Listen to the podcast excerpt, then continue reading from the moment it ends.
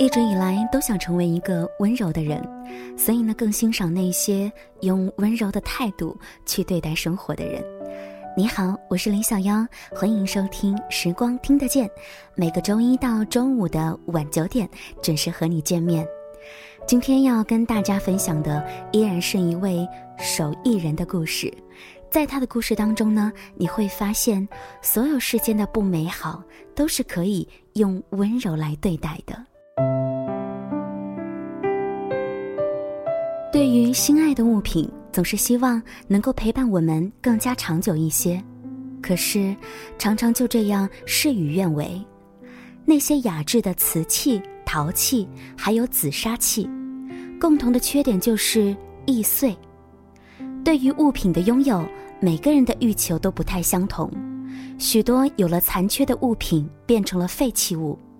这个世界的废弃物越来越多，堆积在世界的各个角落，那是人类无法占有美而对美的摧毁。人们似乎渐渐忘记了修补这件事情，每天习惯穿梭于卖场和家之间，黑色塑料袋里丢掉的是提供生活帮助的物品，象征性的投射给他们一丝惋惜。也有许多的人不放弃，东西坏了尽量去修补，就像人要走了尽量去挽留。邓斌就是那个帮助我们化腐朽为神奇，为我们破镜重圆的人。他做的就是修复的工作，可那种修复又不是那么的简单，是在碎片之中建立了道场，在不完美当中建立了完美，补碗、补盘、补人心。邓斌其实是一位教书先生，住在无锡，在大学教的是版画、民间美术、传统器物。无锡也是江南，却已经被改造得很现代化了。他还过着看书、喝茶、散步、听音乐的悠然日子，要工作也要让身体先舒坦了，气顺了再说。要说最早的爱好倒是有一样，喜欢古家具。因为找不到合格的修复家具的师傅，他就自己动手学习古家具的修复。古家具和漆艺有许多相关联的部分，因为不懂漆艺，但又绕不过去，于是他决心自己实践。比起一般人，这个决定是艰难的，因为邓斌对生漆有着严重过敏的反应，之前一直不敢尝试。摸索自学漆艺，在这个过程里，他渐渐地被漆本身的魅力所吸引，因为漆实在是太好玩了，可以做很多的事情，有无限的可能，同时又是神秘的。很多古代匠作的信息并没有被纳入到之前学者研究的视野，而几年前他搜集资料的时候，看到日本有很多修缮过的瓷器，后来才有朋友告诉他，这实际上就是一种漆艺。做这件事情的初衷完全是因为学漆过程当中的一个尝试，完全没有想到之后会如此的不可收拾。在日本，金缮主要用作于修复瓷器，邓斌把范围扩大到紫砂、陶器、玉、玻璃、玛瑙等等，每件东西都不一样，每一种残缺都是新鲜的。邓斌使用的工具有很多属于自己自制的，也有很特别的，大约做金缮的人都梦寐以求的希望拥有一把好的发刷，用于涂漆或者当做画笔来描绘。他的工具来自日本，一只老鼠毛笔，一把姑娘头发刷。老鼠毛笔取自大老鼠背上长得最坚挺的毛制成，每只老鼠身上只能够取几根，这样的毛笔更有韧性和弹性，笔锋极其细，不沾油漆。而发刷最好用的是十七八岁姑娘的头发，用来制成的刷毛特别的软。于是呢，慢慢有人知道他在做金缮。再后来，那些打碎了心爱物品的人们络绎不绝地登门，希望得到帮助。他也尽量接下有把握的活，毕竟这里面有着深深的信任。对每一件破碎之物都要怀有悲悯之心，投入情感，才能做出令人满意的作品。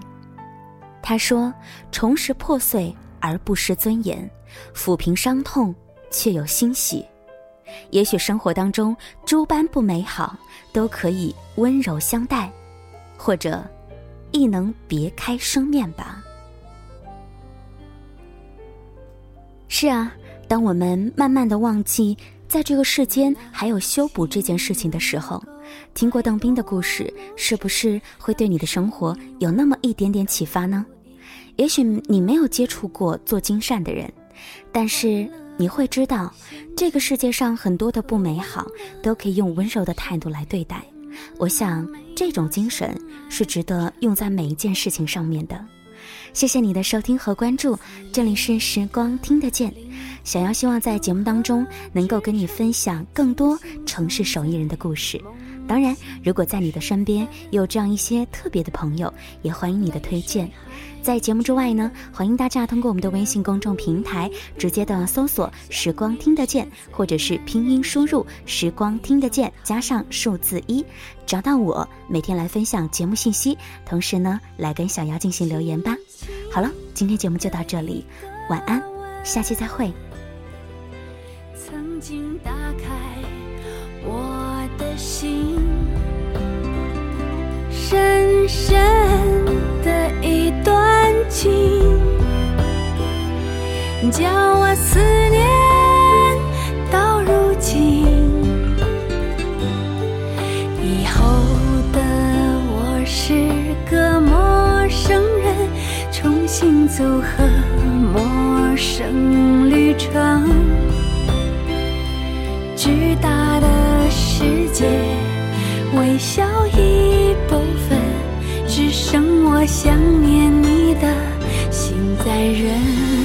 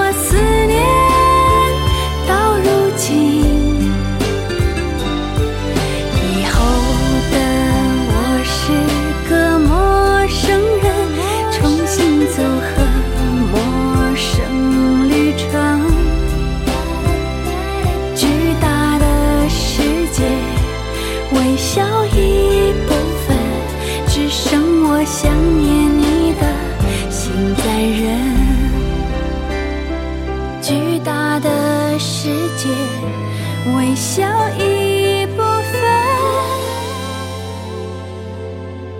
只剩我想念你的